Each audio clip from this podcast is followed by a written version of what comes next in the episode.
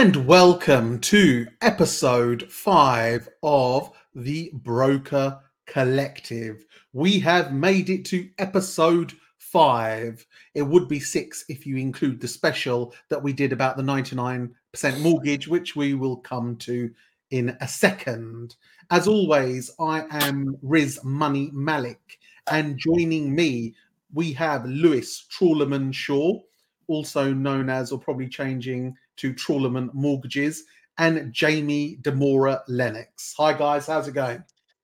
All good. All good, my man. All good. Are we living the dream? Something like that. I think so. Yeah, I think so. Something like that. It's, I mean, uh, it's, it's, it's, a, it's a nightmare rather than a dream, but yeah, we're living something. I found it personally very hard coming back to the doom and gloom after a week in the sun but we are not going to let that stop us because we are professionals and we are going to crack on.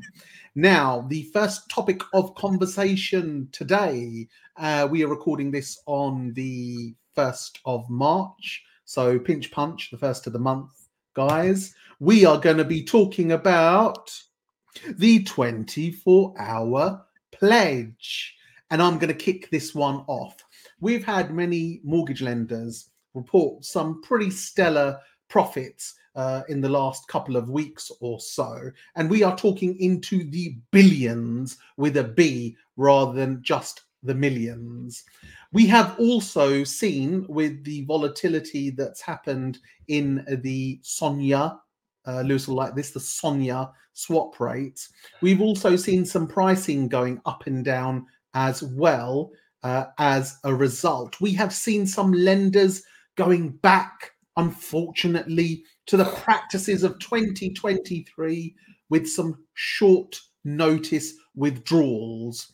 We have some lenders, even on a Friday as we speak, withdrawing products, but it's okay. They're giving brokers until eight o'clock in the evening on a Friday to try and get cases in.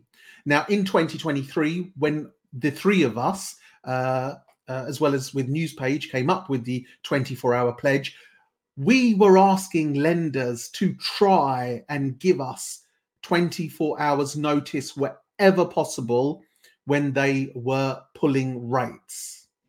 Many cited, many, including, let's shout out to Coventry Building Society, cited that it would be an issue financially if there were movements into the market and they honored rates. However, considering they are still earning record profits, do we still take this as an excuse? It certainly does irritate the broker community and make our blood boil when this does happen. Uh, and Lewis and Jamie, we have been talking about this. So I'm going to throw it over now to Jamie. Let's hear your thoughts. Yeah, we're we're back to where we once begun, um, with little to no regard to brokers uh, and customers. At the end of the day, um, very you know still seeing the same culprits repeat this time and time again with minimal notice on withdrawal of products. And ultimately, we all know that it's not a case of they're just sitting in a, a boardroom at 3 p.m. on a Friday afternoon deciding we're now going to put rates up. These are planned, they're calculated the sourcing systems are probably made well aware in advance. They can update their systems accordingly. We're just asking for a little bit more heads up. And eh, we appreciate it's not always going to be a position where we can give 24 hours. Well, lenders can't. Well, Coventry can, but apparently others can't. Um, just do it early in the day. Give us a fighting chance in hell to actually get something across the line because, you know, if you want stuff to be, if they want stuff done packaged properly, that's putting compliantly on there as well, stop backing brokers into a corner and creating potential risks for all parties involved at the end of the day. And ultimately, as well, there's a consumer at the end of it. So, yeah, yeah, I think I mentioned previously the FCA talks about number of people in financial distress, uh, and this is forcing people into a rush decision which they potentially haven't potentially always thought through because of fear of if we don't make a decision now, this rate's going to be gone. So it's bad on all parts. I think it goes against a lot of consumer duty. Um, so yeah, more needs to be done. Um, the lenders such as Coventry and some of the more kind of. Uh, I think Mpowered normally still still been pretty good. I think um, Generation Home has still been pretty good around it, but it's the same old suckers that are uh, you know repeating of, of history of old. How do we get through to the lenders, Lewis? We are constantly told that brokers and clients are at the front of any decisions that are made. But what is the justification for this to happen, especially now when one would argue, even though markets are still, you know, quite choppy, they're nowhere near where they were, you know, after Trussonomics and for most of 2023. How do we get through to lenders? I don't think we do. I think it's a piss take, and it, it clearly is. Now we've seen the the, the, the levels of profits that lenders are posting. It is a piss take. There's no two ways of cutting it. You know, they can do it, they just don't want to do it. So that's my attitude now. If that's what the, if, if that's the game they're going to play, then let's play that game. That's me. What do you mean playing that? What, what do you mean playing that game? And please, Lewis, remember that there may be children listening. Even though this is not actually scrap that, this is not designed for children. This is designed for mortgage intermediaries over the age of 18. So, but you know what I mean. So play the game as in lenders that start doing this. Why why don't we just if we take a stand? Clearly they are clearly they aren't going to um, do this by design, as in they're not going to adhere to a 24 hour pledge. The only other way, the, the only other way that we can do this is by taking a stand. I'm going to give it. I'm going. I'm going to be all socialist as I am, um, and say then it's in our. Then it's our. Then it's, it's it's our power, isn't it? So if we stop using lenders that do this, if we if we cease to play their game, then they'll change. Believe believe you me, they will change. If we stop submitting cases, they will change. And it's the audacity of people thinking, oh, we're being fair because we're keeping it open until eight o'clock or 10 o'clock in the evening. We have had Saturday before. If I have an issue with that case, if the computer system uh, goes down, who do you call? How can you get through to somebody at the end of the day? If you're going to, and the argument even last year was if you are going to have your support staff match the hours that the product is available and you can cope with it, then fair and happy days.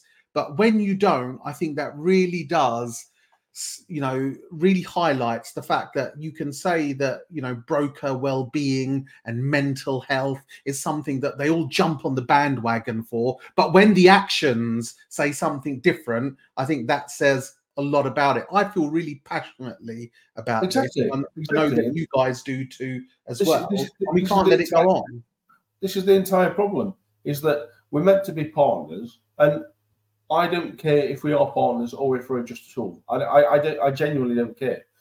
But the one surefire way of stopping this behaviour is by not submitting cases. That's it. That's all we have left. That's all we have left.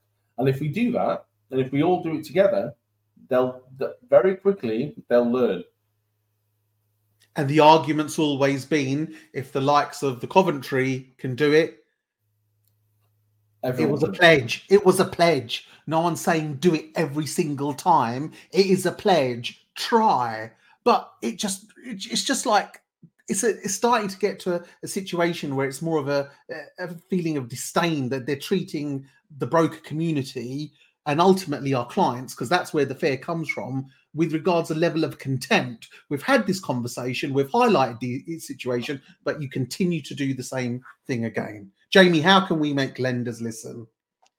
I think that's the only way, unfortunately. Um, we are a very, although brokers are now going to account for what 90% of all mortgage transactions going through over the next is that not the years. highest it's ever been? I don't recall Yeah, it. I thought it was far. in the 70s i didn't By recall it being that high Um, so they're expecting to get higher. Banks are closing branches. So they haven't got staff to service mortgages in person on there as well.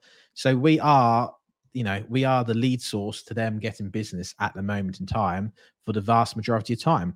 Um, but it's, it's, as Lewis mentioned, it's not a two way relationship. It's it's very much a take take take at the moment in time. Um, and you know, individually, we are very very small cogs in a far greater wheel. But you know, if lots of cogs all fail at the same time and fall away from it, it that's the only time when something will change. And ultimately, it, it could fall.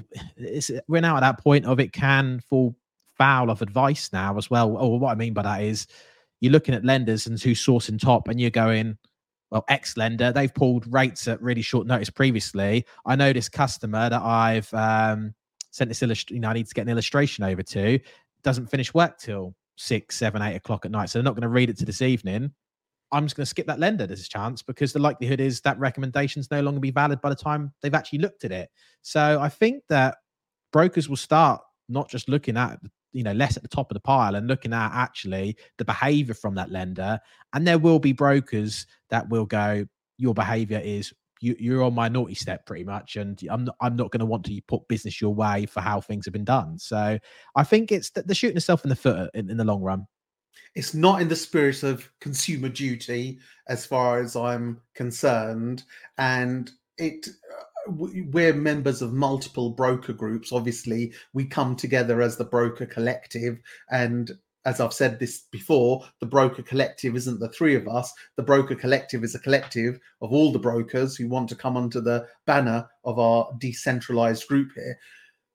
It comes to a point where we say the same thing over and over again. You do that our businesses have all suffered in 2023. Our profits are down in 2023. Uh, we've really taken the hit. But to say that you can't because you're going to get caught out and then still be recording profits in the billions, in the billions, this is what really gets my gets my goat. So hopefully any uh, brokers or intermediaries who are listening and who agree with what we say please on whatever platform it is contact us uh, and just keep on putting uh, pressure on your own business development managers and highlight this conversation and we really need to have this dialogue because we're just being paid lip service otherwise um, Riz, i feel very passionately riz what's your goat's name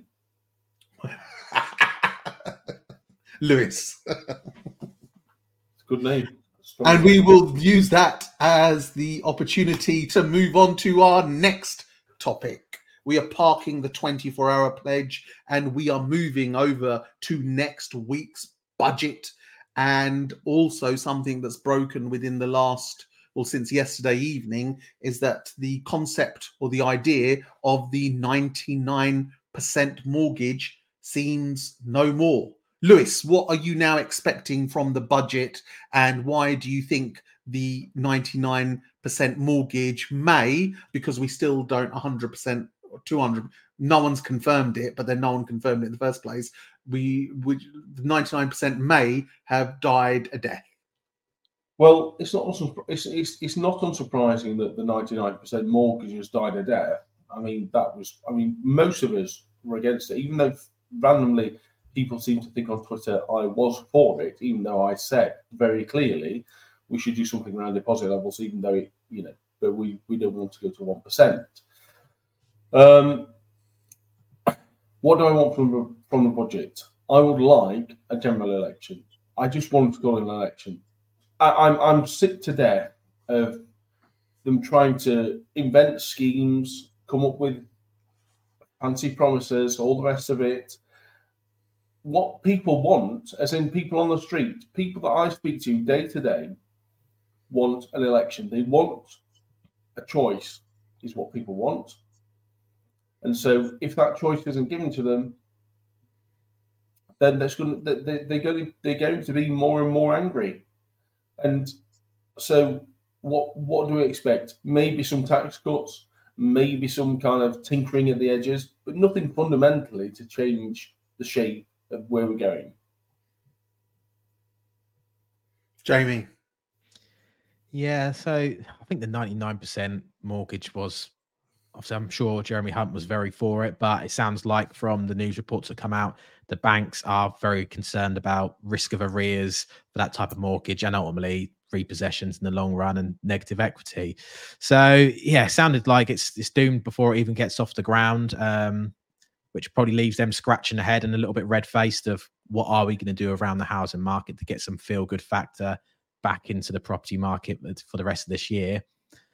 What do I see coming out of it? Obviously, I talked about national insurance cuts. We're we're still voying on a very rocky path as well around inflation and mortgage rates as well. So, in one aspect, you try and win voters and you go for tax cuts to you know more money in people's pockets, feel good factor, but that will potentially have a negative impact then on inflationary risks, and then we start seeing mortgage rates creep up on there as well. So, it's lose lose re- really, regardless of the outcome of it, because you do something prop, you know, something tax efficient it's going to be it's going to hit you in another way, or they don't do anything, and actually inflation comes down a bit more, but then there's no real wins for them heading into an election race. So I don't think an awful lot's going to come out. Um, whether they do anything around stamp duty, I'm not sure. I know they've been toying around inheritance tax as well. Whether they can do something about that, it's it's, it's very much a case. So I'm sure very early next week we'll probably get some more stuff drip fed. What they're looking to do is as if it's uh, unofficially released, but more tested the water. But we shall see. I'm not expecting anything from this budget of substance now to help the UK housing market. I think the stamp duty holiday concept has been written out. Uh, I think that now I can't see any major incentive for people to buy properties. I don't think there'll be anything in this budget that's going to massively help stimulate this market. Having, and I was really looking forward to the government using it as a chance, even if it, they are doing this for their own their own motives, with an election around the corner to try and get some impetus into this market. And now, failing that, I think that's only going to come, even if inflation hits the 2% and it's going to bounce back up with the first base rate cut and with more and more people now expecting that to be uh, in summer, I think HSBC citing August potentially for the first rate cut. If it does happen, I think this market's going to still be in limbo land going forward, even though uh, the UK house prices rose more than expected for February uh, with data that's uh, just recently come out. House prices still seem to be quite resilient, don't they? does no one think that? I mean, does no one think that this points to a broader issue? What's that? So, so the issue is people's wages aren't rising at the same price as houses. People are losing their jobs. We've seen lots of redundancies. And yet, and yet, house prices continue to rise despite people being worse off.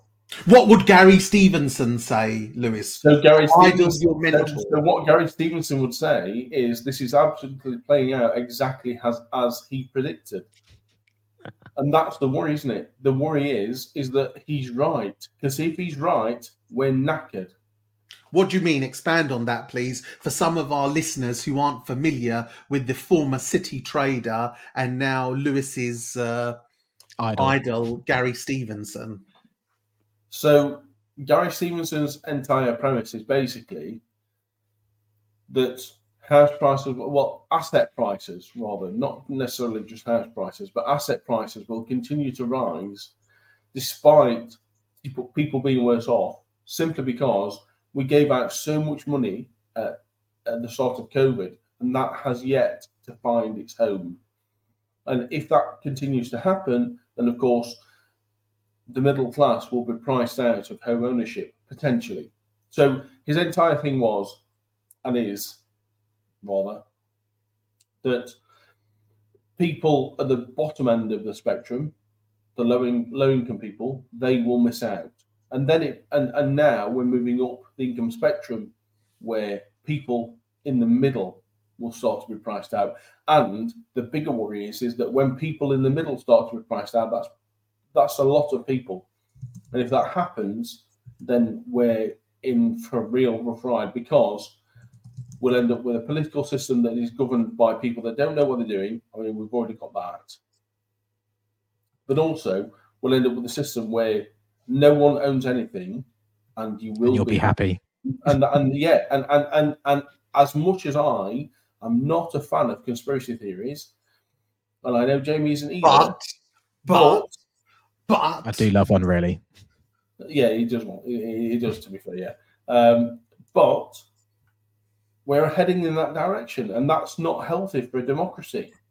But guys, there was something that I read last week, and while I was sitting in the sun, and it was from a Tory MP, and I can't find the article, and it remains nameless. But it was suggesting some alternatives. One being allowing deposits to be done on a student loan style basis, so you basically advance. I think the premise was to advance people a deposit, and they can repay it back out of their paycheck for a number of years. But obviously, I'm not sure how that how that would work if you've already got a student loan. Your affordability is going to be knackered then. But the other concept, which I find very found very interesting, was relating to people's pension contributions. And I think the premise was in the early years, or you know, people can decide to divert the their pension deductions into a pot for a deposit. And I was actually thinking about that. And I was actually thinking that makes some sense. Now, the mechanics of doing that, I think, would take a lot of doing because obviously you've got the pension rules and regulations and this, that, and whatever. But if you think about it, the earlier you start making contributions to a pension plan, the better because you are then benefiting from compounding, etc., etc. For somebody in their 20s or 30s, what is their main financial priority? Is to get onto the housing ladder. So if that can happen and potentially them not need as big of a mortgage, I really like the idea of that. And it was actually some fresh thinking. So how do we solve and by solve this problem, I mean something that is feasible to do within a space of a year or put something in place. How do we get people onto that ladder? We don't. I'll, I'll, I'll, I'll jump in here. We don't. I think this is really dangerous, actually, Why is it dangerous? because people don't save enough for the pensions anyway. Yeah. Already, people don't save enough for the pensions.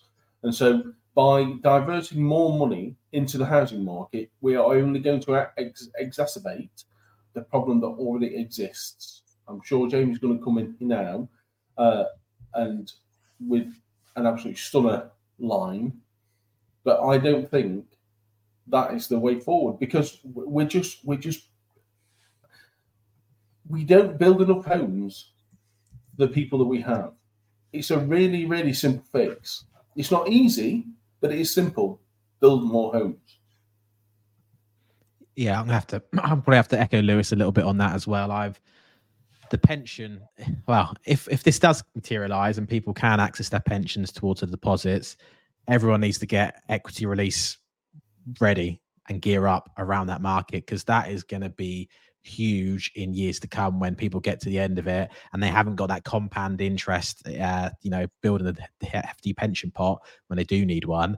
And there's not you know we're doubtful there's going to be a substantial private uh, state pension available in the future or state retirement age has now moved to 70 75 because it's not funded no more. So there is the the real risk we're going to end up with a a backlog of lack of pension pots to live off, a cost of living that's only going to ever increase, um, and a need to release equity from a property. Uh, so equity release would be huge. And it's going to, yes, it's a real risk because it's taken away that planning of it. Um, and there was so much onus on trying to get people to pay into pensions earlier with automatic opt-in, where you know before you didn't have to pay into it, whereas now it is, and there's a lot more pressure on employers to put more in. So it's like taking a backward step, and it is you know, element of short-sightedness, and it will come down to is wages don't go up as quickly as house prices do, and ultimately, the, the, the, as a country, we don't build enough homes. We can get back into brick deliveries if we want to not this week, but um, but there is there's just not enough homes being built, um, and that's always going to be the issue. Is planning takes far too long. Um, developers are, you know, we've built a society now, and of you know, it's private developers that build the homes. So this is the system is in. When the government don't build enough, uh, regardless of whatever party's in charge, uh, keep it neutral on that front. Um, and we're left with private developers that are building the homes, but it's you know yes they make profits, but they are privately owned. They've got shareholders they need to appease. Same with everything, but it's too hard to get planning. You could have a site that's in planning for best part of. There's a big plan around Norfolk that they want to do this kind of outer triangle of building like ten thousand homes in this area. I'm like ten years on, just nothing really moving forward on it as well, and it's it just takes too long to deliver the actual property. So planning needs to be easier. Um, and if you build more homes, ultimately, then house prices don't need to go up as quickly because you need people to buy them at them prices. So, well, keeping on the new build theme, we are going to now talk about own new. And own new is a scheme open to anyone purchasing a new build property, including first time buyers and home movers, which has recently been released. Now, which of my two trusty companions would like to talk more about this scheme where some of the nation's largest house builders, including Barratt's, Persimmon, Taylor Wimpey, Bellway, and Berkeley Homes, as well as Davidson's, have uh, entered into a scheme which is aimed at helping people onto the property ladder slash buying more new builds. Lewis. It's a complete and utter piss take. Don't hold back your feelings, Lewis. Express yourself and your emotions. I'm, I'm, I'm genuinely, I'm in one of those moods today. I'm just going to say, say it how it is. This is an absolute piss take. So, this idea that developers and are, are well, developers are going to provide housing at, at subsidized costs to their profit margins is just nonsense. It's absolute nonsense. The best of it is, is that all these kind of houses that are being built, they're not going to sell for less than their book price, are they? They're not going to sell for less than their book price. Let's be honest. So when you work the maths on this, even this kind of own new type rate, however they structure that, you're still better off just buying a cheaper home. so if you if you got a home, so so own new, they use a figure of three hundred and fifty thousand pounds as a mortgage. On that basis, the purchase price is three hundred eighty-eight thousand eight hundred eighty-eight pounds and eight eight eight eight eight recurring.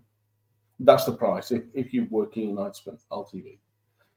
So even on that scenario, if you've got that if you've got that ten percent deposit, thirty-eight thousand eight hundred eighty-eight pounds and eighty-eight pence recurring, you're still better off negotiating a five percent discount and then buying with your thirty-eight thousand eight hundred eighty-eight pounds deposit, because over time that still works out better than some kind of fancy and some kind of fancy gifted deposit scheme essentially, which is what it is. And let's not let's not beat around the bush. The, the less you borrow, the less you pay back. And all this is going to do is prop up prices, and it's a it's, it's a it's a sneaky way of enabling developers to stop to, to basically to to avoid posting losses. That's it. That's that's it. Jamie, yeah. is, um, is this it? It's right. I'll I'll do another spin on it. So one element does it get house builders building? Yes, it does. Uh, and so yeah, we get more houses into it, but there is other. I prefer help to buy over it, to be perfectly honest. Um, the likes of if something like that was about, I think that's more advantageous in the long run. Whereas this just seems to be it's it's kicking a can down the road. So what we're going to see is, you know, a mass influx on an estate of people buying while rates are so high, buying on a new build estate to get a very low rate. And in the best will of the world, there'll be a lot of people that will think that, oh, although it may be fixed for two years or five years, that my payments won't go up that much, will it, when my fixed rate ends? And they come off a what's the the headline rate's 0.99%, I think.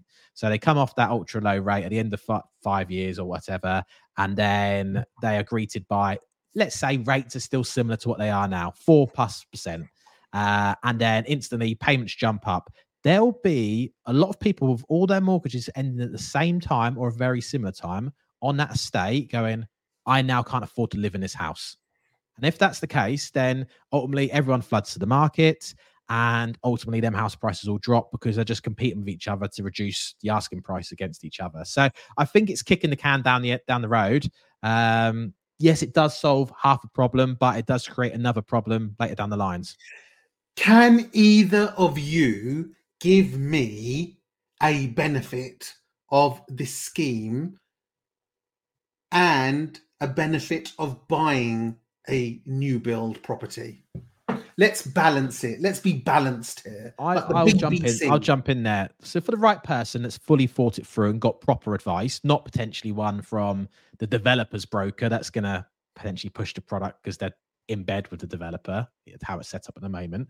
But let's say you've got a young couple that have early in their career progression and then may have a young family, got some childcare costs. Will that provide a solution for them five years until they reach school and there's more income? Yes, it will. And that's probably a good way for them because they've got cheap rates, it's affordable, they can budget accordingly. And then they're potentially, when the five years is up, they've got no childcare costs, they're working more, pay rises, then they can stomach the higher rates. I think in that instance, it works well. Where it won't work well is the ones that are, you know, the old potentially an older applicants where time's a little bit against them, uh, borrowing up to the maximum based on low rates, and then the problem arises later down the line. So if it's explained properly, which you know is up for debate whether it will or not, um, it can work for the right type of person. Now, on the other aspect, benefit of buying a new build is I've got a semi. Well, my my house was new at the time. Um, Did you just say I've got element- a semi? um, so I have got a new build, uh, which is well five years old nearly now, but I did buy it brand new. And there's there's some great aspects about it. Was you know wasn't built buying from one of the big mainstream builders where sometimes you can see on TikTok some questionable work on the snagging or by Snagshaw or whoever's doing a I video on it. I love Weak that. vents, always looking It's, for the- vents. it's not out. It's out of plumb. Look at the Yeah. weep vents. Um, so it's normally them. But you know, I bought from a local developer, and you know, it's really energy efficient. So prior to energy prices kicking off, um, I had a fixed rate for gas and electric at sixty pounds per month. Obviously, they went bust, so I'm not paying that no more. But I'm still paying a hell of a lot less than anybody else I know, and you know, potentially, you know, sizable house. So it's really efficient in that side of things. Less maintenance. I think that suits a lot of people in this day and age. They've got busy lives, so they don't always want a project. The issue sometimes with secondhand properties is trade costs have got so much more expensive. So we've always as well considered in the past about a do a And upper material and adding value to it. And then you've then got such big costs to get the trade in to do the renovation. You're like, do I want to live in a dust pit for 18 months while I get this work done and have a big cost to fund where you can just buy the brand new property? So it does suit the right person. Some people love them, some people hate them. Um, but it's ultimately depends on the developer and what your preference is and what you want from life. The main thing I took from that was that Jamie has a semi. Oh yeah, oh Jamie, Jamie, Jamie, whilst Jamie has a semi, um, he's also got a wood-fired hot tub. Really? Have got a Yeah, wood-fired hot I mean, tub. to be to be to be honest, Even I, after I, I genuinely want to go to. I genuinely want to go to Jamie's house and go in his wood-fired hot tub and have. Has he ever invited you though? He he hasn't yet, but I mean, to be honest, I could probably find his house on a map, like Google Earth, and I'll just he'll just wake up one morning Jamie, I'll what would you do with a if semi one, in his hot tub? what would you do, Jamie, if one evening you get a knock on the door and Trawlham and Lewis and former city trader Gary Stevenson were at your door ready to use your hot tub? What would you do? I don't think in this world that would actually surprise me if you did, though. That's the mad thing. Um, Would Yeah, you let him that's- in or call the police? I'd probably I'd probably lure him into the tub and then call the police so he doesn't try and get in the house. Um, but yeah, no, bless him. So the invite's always there, lads. The invite's always there. Um, maybe wait for some nicer weather. I don't want to be standing in the rain, stoking a fire to get the thing up to temperature. That's for sure. But yeah, um, all fun and games. Or you're always welcome down to the spa, and we can jump in the hot tub there as well. We are now we are now going to move to I think the how are we doing for time? The last topic that I want to bring in, and I think we're going to keep this as a regular segment because in the future we plan to have guests on this podcast. We always said that we'd get some momentum going and find our feet at least and see how this software works before we invite people. We're going to get some guests on board and we're going to come to a segment called Business Talk. Now, we all technically run our own businesses, and for a lot of brokers who are listening in, they may find it useful to hear about the trials and tribulations of being a broker and or running a business. So I'm going to ask both of you in turn today, what are you finding challenging about running a business in this market in March 2024? Who wants to go first? Who's going first? I'll go first. okay. I'll let Lewis go. So the hardest thing. So, the, the- well, there are two aspects to running a business on there. There- there. There's the obvious aspect of you need customers. That's an obvious one. Um, so, how do you get customers? But the second one is how do you get those customers into being clients? Um, and so, for me, the, the biggest, I think this comes down to me being a bit on the spectrum, maybe, but I have a big thing about documents. If I if if if, if someone sends me a document and it isn't right, I get really really shady. Um, so I think the big thing is being efficient. So I've now got a system called Content Snare, which collects the documents for me, um, and then I can approve or reject those documents as they go. Um, so that's that's a big thing. Um, the second thing, in terms of how many customers do you have, that, that's obviously a function of your marketing budget, which an element of mine um, is with Jamie, um, and then of Well spent. course Money well spent. Yeah, and then of course all the all the people that Riz doesn't speak to, they they end up speaking to me because they don't like Riz because he's too loud. But other than that, yeah, that's me. So basically, you're saying that you like people to send you documents in the format that you have requested them in. And I think sometimes, just put ourselves in our client shoes, they probably, you know, think, well, surely this is showing the same information and this is enough. But uh, Lewis, just highlight, obviously, just highlight why it is so important to have the documents in the format that you request them why does it make a difference that something is a, a PDF as opposed to a JPEG or this, that, and the other? So it depends on the lender, of course. You know, some lenders won't accept JPEGs. Um, you know, many some will, some won't. The- But it- it's about being in the. It's about being able to read the document. So, for example, when people take screenshots of bank statements, is a classic. Well, I it's it's almost impossible to take a screenshot of a bank statement and get and capture everything unless you've just got one payment in and one payment out. Um, so it's about being able to do do our job accurately and make sure that we're doing the right thing. Um, not to mention that banks and building societies, when they're lending you a load, a load of money, they don't know you from Adam. They they've got you know, okay. So Joe Bloggs turns up. I earn forty grand a year. I don't have any commitments, and, and away I go, and I've got a fifty grand deposit. Great. We need to prove that, and the way that we prove that is with your documents, and therefore they need to be easily readable by us, but also easily readable by an underwriter. And, a, and an underwriter is not going to sit and trawl through 15 screenshots. They're just not. I mean, I wouldn't either, quite frankly. Jamie, how are you using technology and processes and automation to make the client journey more seamless? Great question. Mate, Great question. I love. We all know how much I love tech. Uh, there's normally a text message in the group chat saying, "I've now worked out how to do something new." Um, so pretty much, if it's a mundane task, I'm looking for a system that can get rid of me entering something for the sake of something.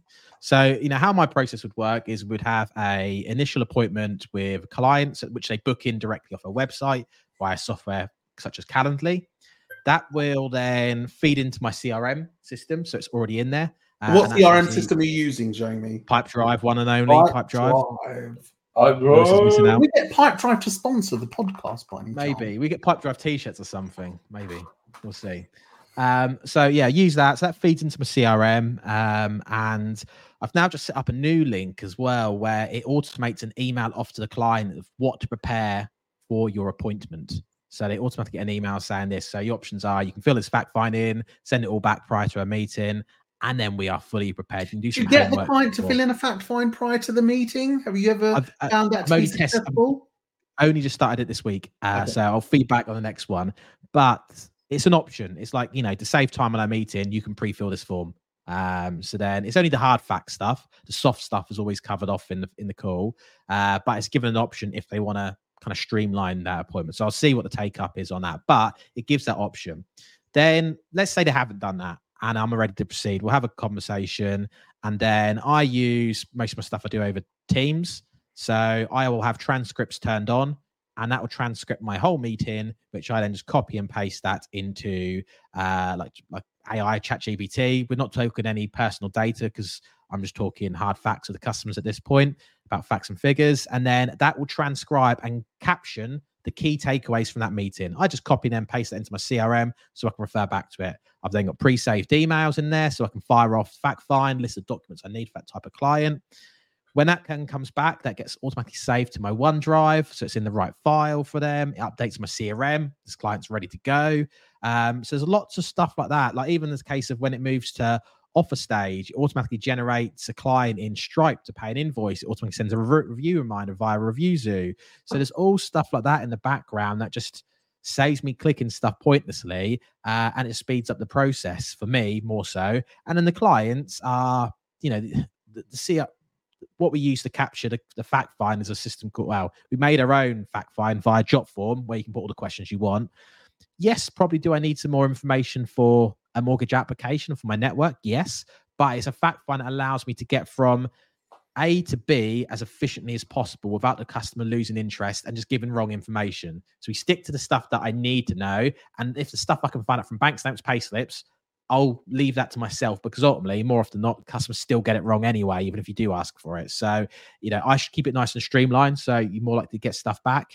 But yeah, tech's great. I love it. Um, and it does make my job a lot easier. How long has it taken you to develop that process? I know you're very tech savvy and you're in with all the hip stuff and all the software and the technology and on the TikToks and on the Instagram. How long has it taken for you to develop that process? There's still many people in our industry who aren't as au fait with the latest technology as you are, and one is on Yeah, this so- podcast. I've tried, uh, I've tried most or demoed most CRMs in the mortgage space. Uh, and I think the big issue for them is they're great if you're DA um, because you need some form of CM, CRM, you need something for sourcing, it does everything in it. But if you have a network, more often than not, it's wasted money because you've got a separate CRM you need to fill in with that network. There's double filling. So- We've had that issue. Yeah. Exactly, exactly. I you know I used to use like eKeeper, I've used Smarter, and just you weren't using it to its full potential. And even that, I still had bugbears with both of them. So Pipedrive just allows me to use a complete sales CRM and tracking the progress of cases, which gets me the bare minimum information I need, and then I do everything else, you know, just just the compliance stuff via my networks on there. But I've implemented this process probably from I worked on it a lot around Christmas, so January's really got going with this process. I've used elements of it before with my old CRMs, but Pipedrive's been a new thing this year, and I have to say, by far, it's the, the best one I've used for the current setup I've got with my network. Definitely. So it's just Jamie. basically an off-the-shelf Oh. system that you've used and you've uh, adapted it towards the business process that you've needed. Sorry, Lewis, were you about to say something? Jamie, have you used Acre? Ah, Don't talk. To, you know, you know, I want Acre. You know, I want it. Um, you know, if I could have an all-in-one system, it's got to be one. If you could do one, Acre's got to be up there. I think it's probably Acre and OMS are probably the two better ones of the the CRMs on the open market. Personal opinion. Um, it's. If, I think it's a tech race at the moment time. The big net, uh, you know, touching on networks and stuff like that as well. I think it'll be less about splits and what you're going to get, and it's going to be more about tech in the next five years. About how can you be more efficient at getting a mortgage delivered for a customer. Uh, and I, Ult- ultimately, we're selling our time. Look, as Yeah. much as we want to say yes or no, when there's an advice process in, you can automate the data collation and then check and test it, but we're selling our time. I've never understood having somebody who's a qualified advisor. What's this? Blah, blah, blah. What's this? Blah, blah, blah, blah. That's not what it's there for. Your job is there to give the advice and to be part of that process there's only X amount of hours in a working week. And if we can utilize these tools to make our time more efficient, it's going to get us to be able to help a lot more clients a lot quicker. agree. And if Acre or any of the other uh, CRM systems want to sponsor our podcast, and we will happily review them independently in Dubai and record it for the podcast, please get in touch. to be honest, I mean, Acre, I mean, I use Acre day in, day out, and it's, it, it, it's brilliant. Never mentioned that before. No, no, I know. No, I, you I used don't to. talk Keep it to yourself. You're very, you're a very closed person. I know, uh, but it, but it is, it is very good. One thing I, w- I would change about it is um, the document collection because simply because, as I say, I'm a bit ADHD on this kind of stuff, and maybe I'm a bit on the spectrum, and people can upload screenshots and all the rest of it, which does frustrate me. You've But never mentioned that before, neither. No, No, no, I know, I know, I know. Obviously, this is this is all new information, but um, I agree with Jamie in, in so much as you know what matters is getting the information that you need and require in the format that's useful that you can do something with. And so, the the more efficient that that can become, the better it is. Because let's be honest, or you know, if you split fifteen percent, seventeen percent, thirteen percent, well, it doesn't really matter if you can do two extra mortgages, does it? What are you? What are you playing? No, please continue. This. What? What's that? Please continue. Jamie's on mute, so now I've got to continue.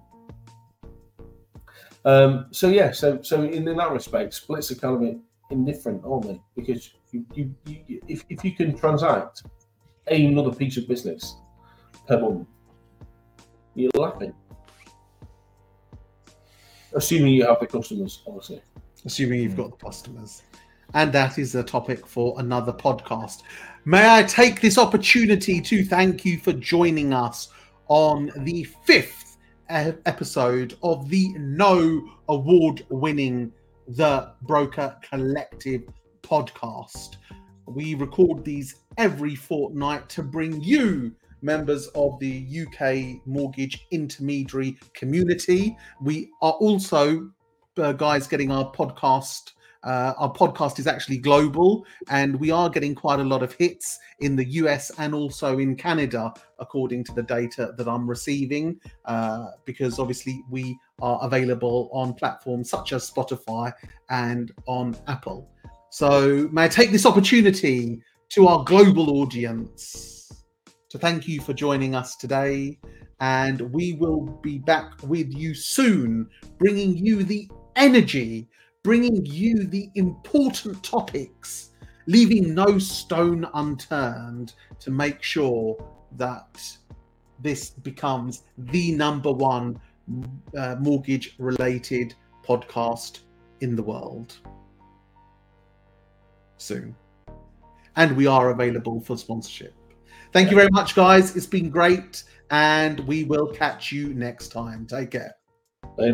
Laters. Everyone out. Boys. Bye.